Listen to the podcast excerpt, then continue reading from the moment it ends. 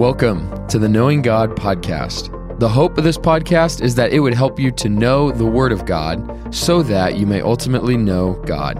I'm your host, Andrew Rutten. Well, so far we've been taking this kind of phrase at a time, uh, but this episode we are going to finish Paul's prayer by looking at three verses.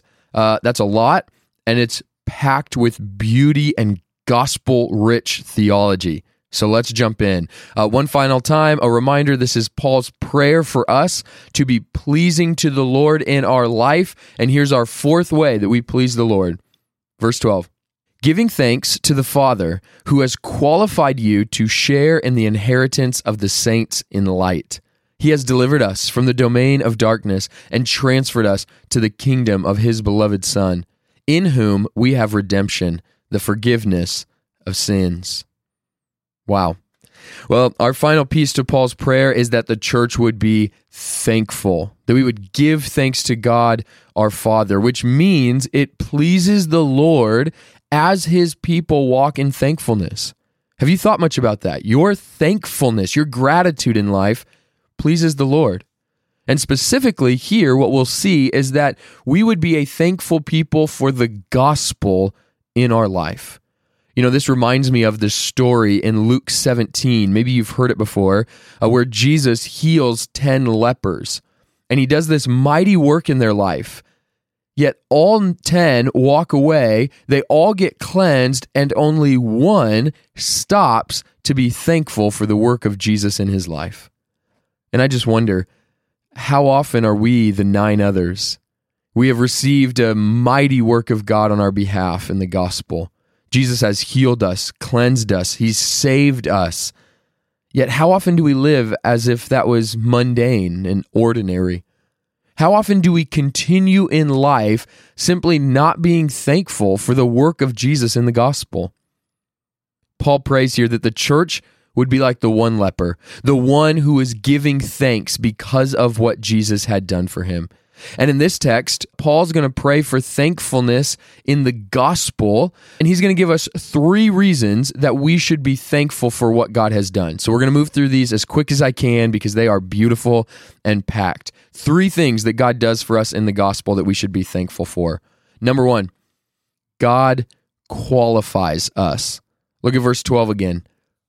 Giving thanks to the Father who has qualified you to share in the inheritance of the saints in light. Think about what it means to be qualified for something. You know, if you're qualified for a job, that means that you met certain requirements or experience that is needed for that position. There's a qualification for you to be accepted into this position. Well, to be qualified to have an inheritance with the saints or holy ones, Think about what that would mean. You know, the Bible says that God alone is truly holy, and only those who are holy, like God, can inherit the kingdom of God. So, where does that leave all of us? I mean, those who have not walked in light, but in darkness. Those of us who have sinned, rebelled, and fallen short of God's standards. Where does that leave all of humanity, like you and like me, who have been unholy? Well, it doesn't leave us sharing in the inheritance of the holy in light. It leaves us lacking a righteousness and holiness to enter into this kingdom, into this inheritance. Therefore, in that job interview with God, your application in yourself is unqualified, disqualified. You are not qualified in yourself. Yet, in the gospel, God gives us righteousness. That is a key part of the gospel message. God requires you to live a perfectly righteous life. You have not done that, but Jesus came to pay for your unrighteousness and give you the righteousness of God, which is exactly what Paul says in 2 Corinthians 5:21. You've exchanged your unrighteousness on Jesus at the cross, and he has given you the righteousness of God. So listen to me. If you feel unrighteous, if you are aware of your mistakes, your unholiness, your dirtiness, feel no condemnation, but let it lead you to the cross of Christ. Do not bank on your righteousness, bank on God giving you righteousness in Christ alone. That is why He is our life and He is our hope. Because you are qualified for the righteous, for the holy, for the inheritance of the saints, not because you are good. You are qualified because you laid your life down at the cross of Jesus and accepted his righteousness and his holiness. Friend, you are qualified in Christ alone. As the famous hymn, Nothing But the Blood says, This is all my hope and peace, nothing but the blood of Jesus. This is all my righteousness, nothing but the blood of Jesus. God qualifies us. But Paul goes on here to keep explaining the beauty of the gospel by giving us a second aspect. He says, not only does God qualify us, but God transfers us. Verse 13. He has delivered us from the domain of darkness and transferred us to the kingdom of his beloved Son. Now, here again is the hard truth that we must accept if we are to believe the gospel. You are not living with a few bad decisions that need to be mended. You are a citizen of the kingdom of darkness by nature. You dwell in darkness in your life apart from God. That, that is your identity, that is your citizenship. So that means we aren't struggling and need some tweaking to get into God's kingdom. We are citizens in darkness in need of a transfer of citizenship to the kingdom of light which means you don't need just a little readjustment in your life. You need an immigration plan, right? Like immigration is moving from one home country and finding citizenship in another country. So, your home kingdom is the kingdom of darkness. You need to be granted citizenship in the kingdom of God. You need to be an immigrant into God's kingdom. And here's the beauty of the gospel of Jesus God gives us citizenship. You can't earn it. You can't pay for it. You can't take a test to get it. It has to be given to you by God through Jesus entering into darkness and bringing you back out into light. And that is true of you if your faith is in Jesus Christ. So do not live in arrogance, thinking your intellect, your spiritual interest, or even your desire to come to God is what granted you citizenship. It is not what you have done. Notice in the verse, I'm not just making that up. Look, Paul says, He has delivered you, He has transferred us. This work of being given citizenship in God's kingdom through His Son is totally a work of God. Therefore, let us be thankful for God has transferred us. Now, lastly, we should give thanks to God because He has qualified us, transferred us, and number three, God redeems us. You know, how does that deliverance from darkness to light truly work? Look at verse 14. Speaking of the Son, in whom we have redemption, the forgiveness of sins.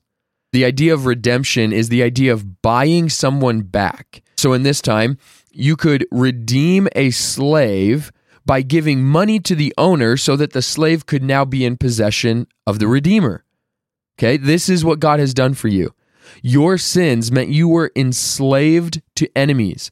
As long as you were in sin, covered by sin, living in sin, you would be in the kingdom of darkness and death. But the beauty of the gospel is that God gives us forgiveness. I mean, that's what Paul says at the end of the verse. We've been redeemed through the forgiveness of our sins. And how does that happen? It's through the work of Jesus on the cross all of your sins. I mean, just take a moment today and reflect, not to feel condemned, but just reflect on the sins that you've committed, the wrongs that you've done, the things in your heart, the things in your mind, the, the actions that you've committed. Whatever you feel guilt and shame for, whatever right now might be coming to mind, even current sins that you feel stuck in, listen to me.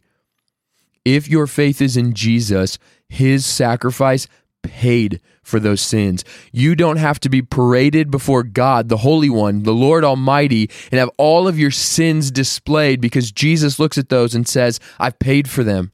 They're gone. They're forgiven. I have redeemed this person back. They are no longer unholy. They are now holy in me. And He ushers you into His kingdom. Is that not good news? And because of all of this, because God qualifies us, transfers us, redeems us all through the forgiving of our sins and the work of Jesus, we should be thankful. We should be marked by a gospel thankfulness daily. So here's my final exhortation or challenge to you today.